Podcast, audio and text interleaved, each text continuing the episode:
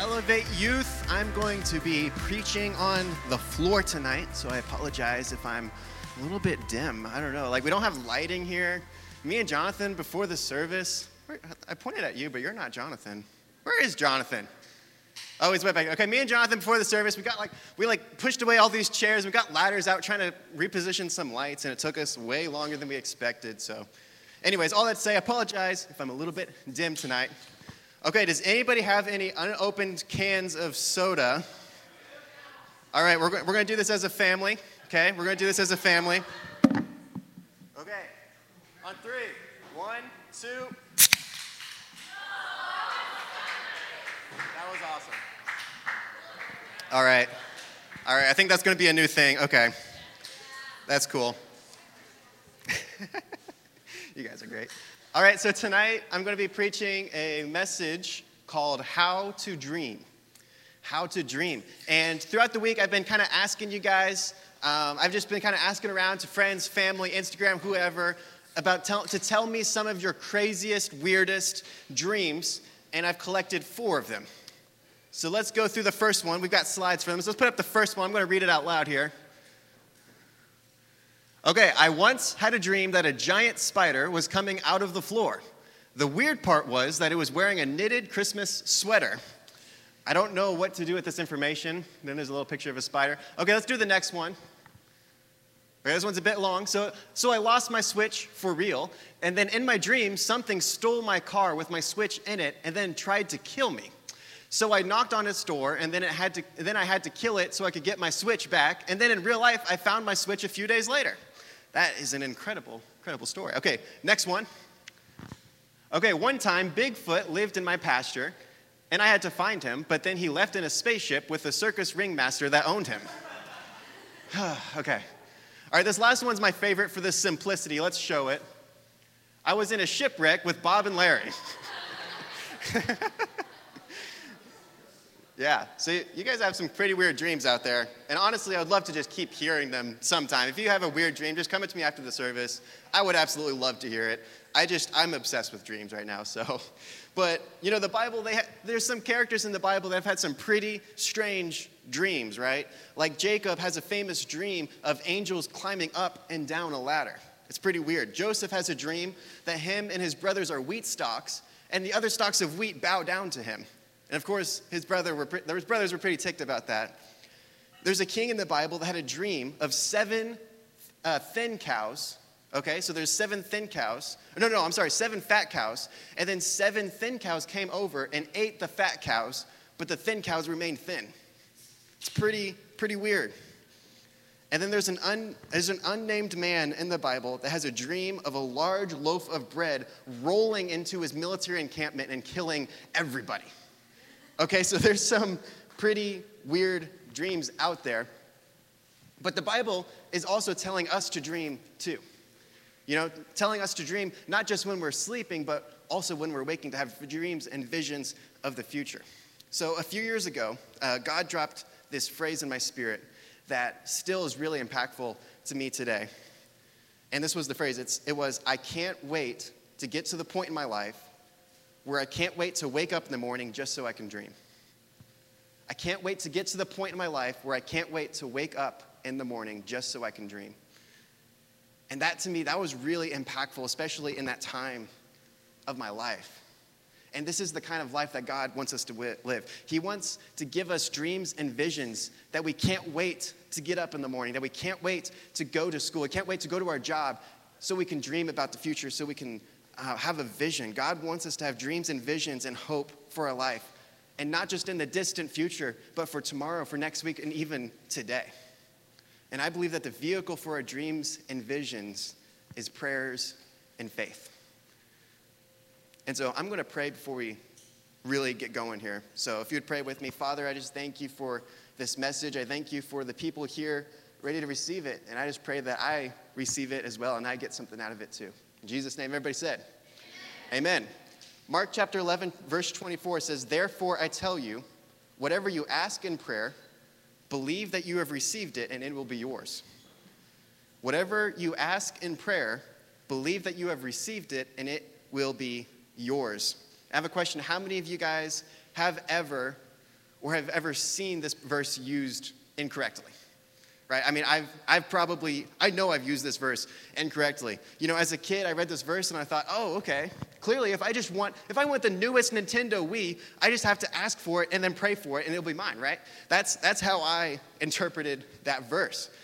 Um, how many of you guys have ever played games with God that is not a board game or a video game, that is just uh, games with God? What games with God is, is you're out on the basketball court, you're dribbling the ball, and you're like, God, if I make this shot, then that girl is the right girl for me. Dong. Oh, okay, God, okay. Two out of three, two out of three, God. I gotta get two out of three, and that gets the girl for me. Shoot. Dong. Okay, got three out of five, three out of five. How many of you guys have ever done this, or is it just me? Okay, glad, I'm glad I'm not alone. I'm glad I'm not alone. But we play games with God sometimes. They're like, God, if, if this is the right job for me, then line this up. Or God, if this, if this is the person I'm supposed to date, then somebody needs to come and give me a word. You know, we play games with God all sorts of different ways. And the verse says, Therefore I tell you, whatever you ask in prayer, believe you have received it, and it will be yours. Because I believe we've, we've got two, we want, we want to believe, A, that the Bible, we want to believe that the Bible is true, right? We want to take it for what it is. But at the same time, our experiences don't always line up with what the Bible is saying. And so some of us, we might be in this conflict of like, I believe that the Bible is true, but my experiences tell me, I feel like my experiences are telling me something different. And what I want to do is I want to take the context of the verse, I want to zoom out a little bit. And Mark chapter 11 is a pretty strange chapter in the Bible. Um, the beginning of the chapter is the triumphal entry of Jesus. It's what we know as Palm Sunday. So Jesus is riding in on a donkey, and all the people in the city were waving palm branches and laying them down for him as he's entering the city.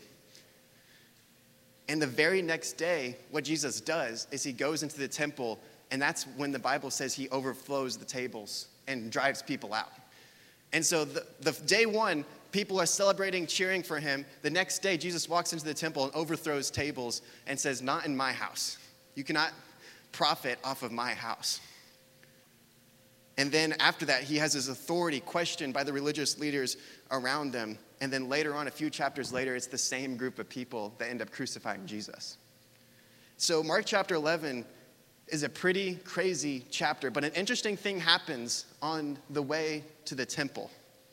On the way to the temple, you see, Jesus was hungry. Him and his disciples were walking to the temple, and Jesus was hungry. And he walks up to this fig tree, and he's hungry, and he's looking for figs.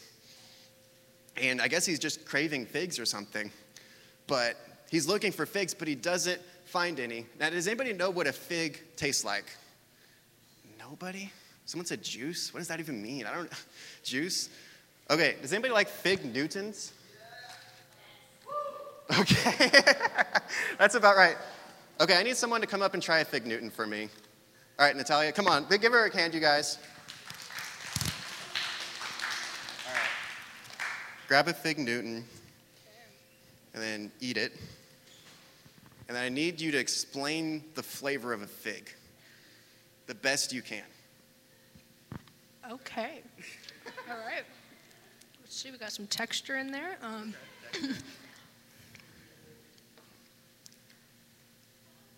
it tastes fruity. Um, fruit, yeah. Well, then, there we go. Um, was, um, it's not sour. It's actually pretty sweet, and it could be a little bit more tart.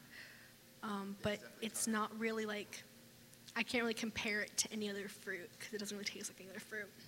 So it's incomparable. It's unlike anything else. It's incomparable. yep, yep, pretty much, yeah. All right, give her a hand. Wait, wait, wait. You get to take all these. You get all of them. Yeah, there you go. Share them with your friends.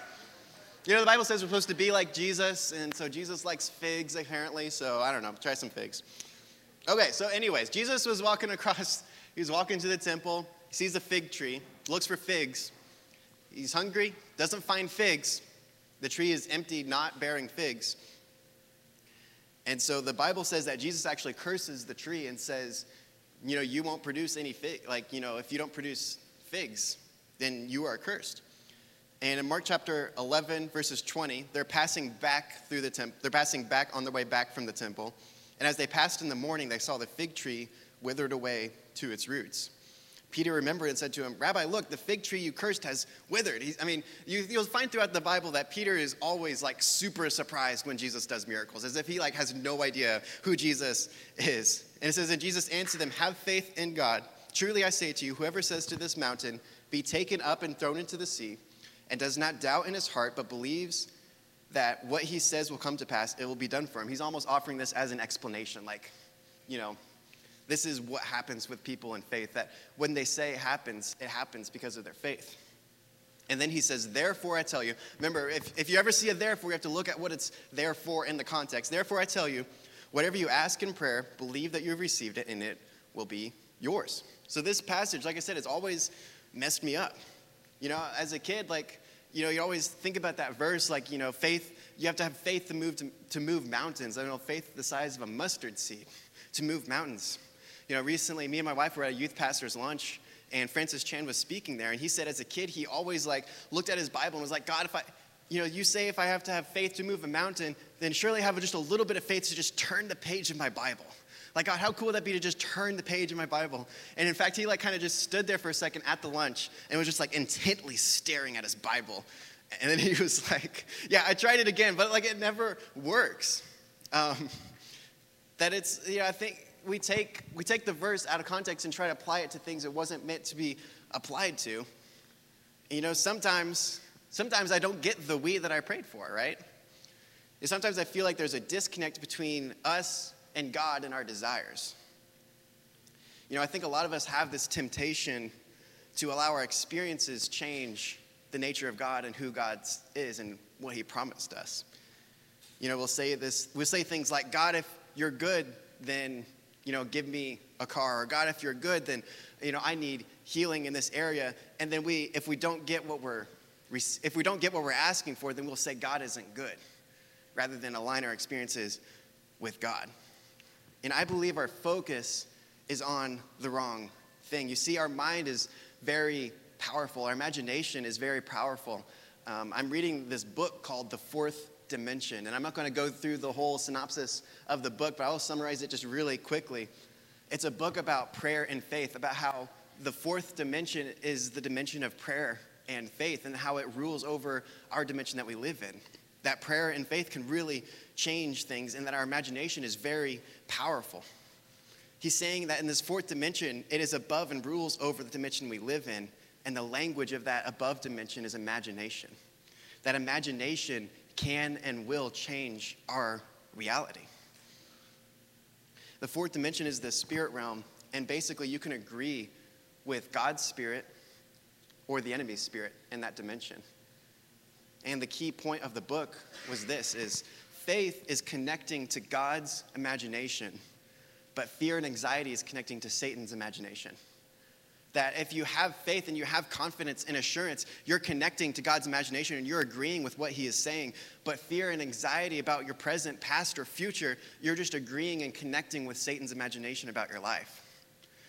And the, it's important, this is important to having a dream over your future because if you're always having fear and anxiety over your future, then you are agreeing, A, you're agreeing with Satan's imagination, but B, you're also making it become a self fulfilling prophecy about your future that if you're always having this imagination of that involves fear and anxiety, then that will literally become a self-fulfilling prophecy in your life.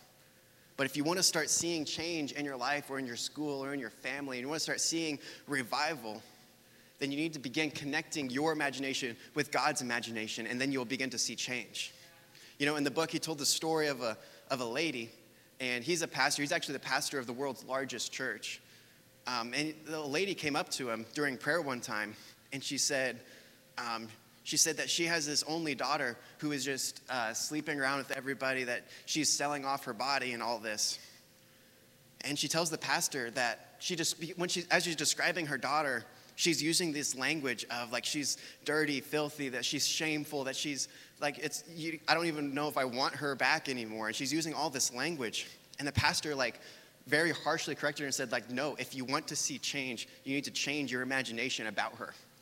You need to stop seeing her as dirty, filthy, and shameful, but instead you need to see her as pure and innocent in the way Jesus sees her. You need to start changing your imagination about her.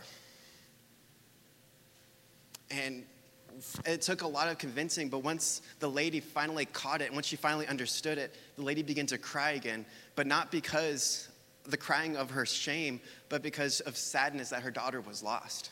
And that is a big distinction. You know, coincidentally, which I don't believe it is, but coincidentally, the daughter around the same time was finally giving her, was going to go back, try to go back to her parents one more time. Because you see, the daughter's side of the story is that her parents have been, you know, verbally abusive to her, have called her dirty things, and every time she's tried to come back, um, the daughter has just been repelled by that. It's like, they don't even want me. And so the daughter finally said to herself, Fine, I'm going to try one more time. I'm going to knock on that door one more time. And if they, re- if they reject me again, I'll never go again. And so she goes up to the door of her parents' house, knocks on the door, and because of her mom's changed imagination about her, when she opened the door and saw her, she didn't see a dirty person, but instead she saw her daughter, pure and innocent. And so she opened the door with loving arms towards her. And our imagination is powerful of what that can affect. You know, and some of us in, in this room might have been in situations with our parents or our friends where, you know, maybe we've been mistreated by friends or family, and maybe that's put shame on the people we love. But how many of you guys know that mental images can be drawn both ways, right? It can be drawn both ways. Instead of seeing your parents as overruling or unjust or any of that stuff, you can start see them through the way Christ sees them. Instead of seeing your friends as um, people who reject you or people that are um, mean, you can start seeing through their eyes that they just need to be redeemed and forgiven. And here's my main point tonight is when you align your desire with God's desire and then you act, God moves. When you align your desire with God's desire and then you act, God moves. Peter aligned his desires with Jesus' desires and he acted and he walked on water.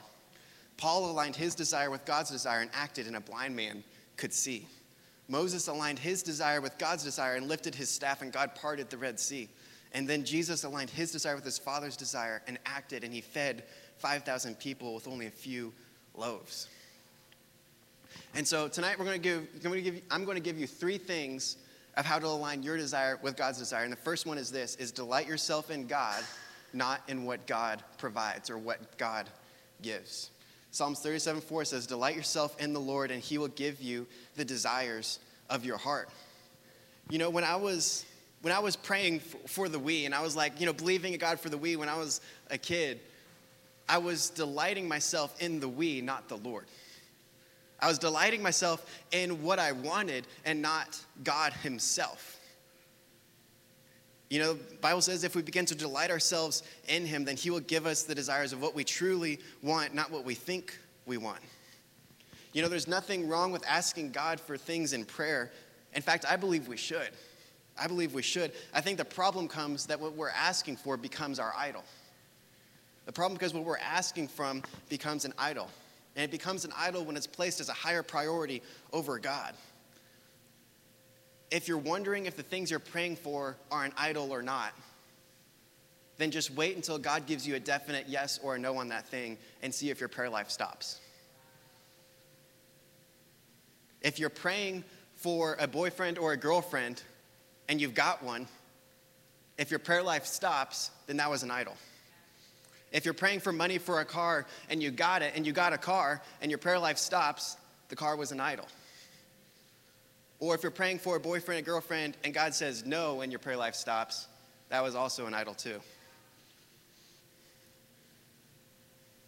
And Jeremiah 17 9 says, The heart is deceitful above all things and desperately sick. Who can understand it? I don't believe this is meant to discourage us, but I believe it's meant to show us the, the flaws of our emotions and our desires and our will. The lucky thing is, is Psalms 51:10 says, Created me a clean heart, O God, and renew a loyal spirit within me. When we delight ourselves in God, He begins to renew our hearts and give us the desires of our heart, the desires of what we truly wanted. You know, delight isn't a word we use every day. Taking delight in God means it is beyond a practical, professional relationship with Him, and it moves into an intimate, personal relationship. You know, to take your delight, to take delight in the Lord is to place his relationship, your relationship with him above everything else. It's not just to prioritize your time with him, but it's just to, it's to genuinely fall in love with him. Because I think it's a temptation for a lot of us here to fall in love with God's actions or God's movements or God's provisions. Because, you know, I love praying for revival too, but that can't be the only thing I'm talking to God about is revival. And I love praying for provisions too, but that can't be the only thing I ever talk to God about. You know, we can't fall in love just with what God does and how God moves and when God walks, but also just who He is and who He is to us personally. You know, personally in my life, I'm praying and believing for a, you know, a few specific things, but what I'm committing to is I don't want my prayer life to drop when those things come in. I don't want to stop praying just because God provided for me. I want to have a genuine love for Jesus. So, okay, so number one, delight yourself in God, not in what God gives. Number two, write down your imagination. Write down your desires. Once your desires link to God's desires, write it down. Write it down what you think God is saying about your future or present.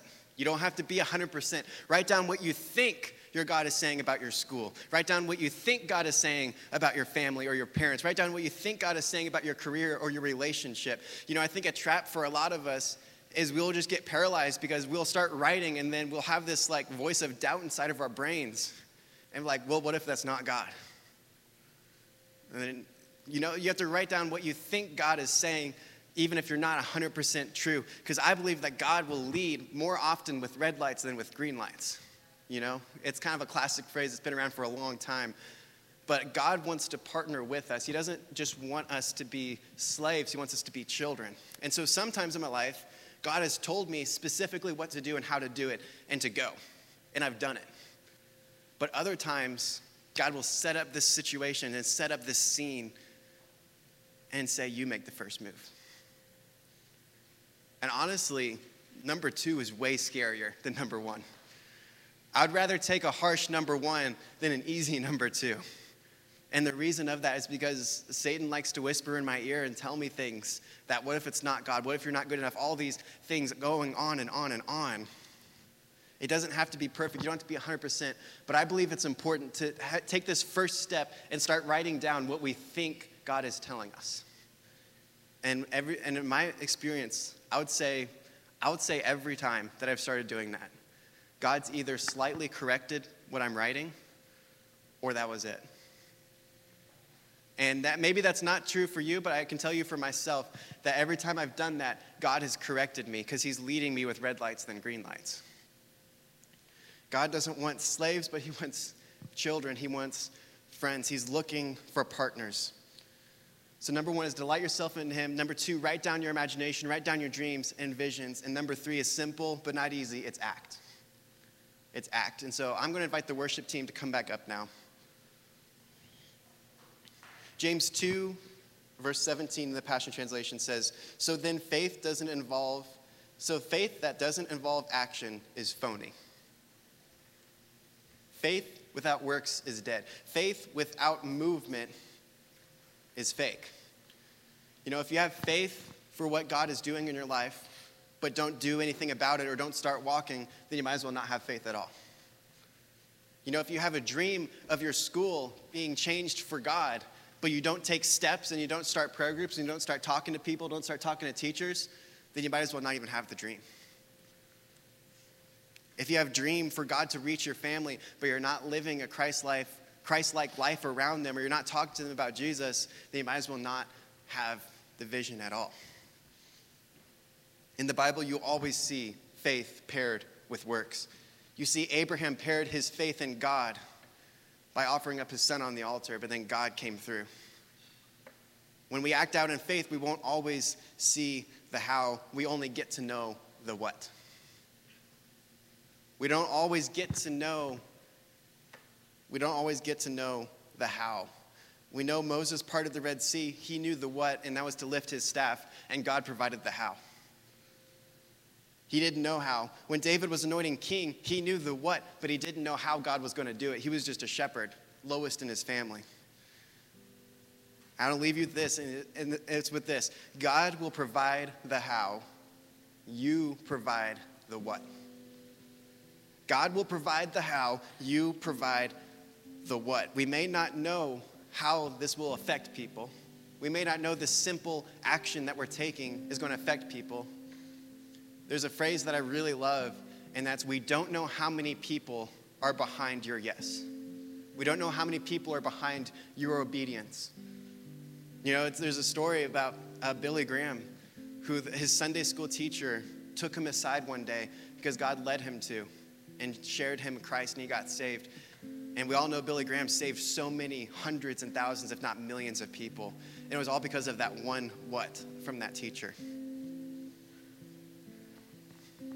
We don't know how changing our imagination and our dreams and our thoughts about our future is going to affect things, but God provides the what. So if you'd all stand up right now as we close here.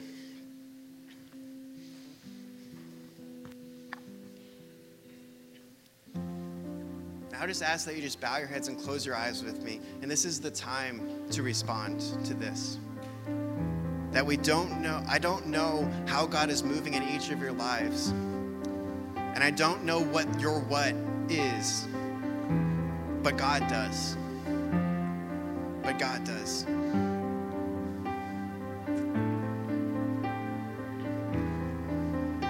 So, right now, I'm going to invite our Elevate prayer team up and they're going to be on either side of the stage. And that these people are here to help pray with you through any problems. It doesn't have to be about the message, it could be through anything.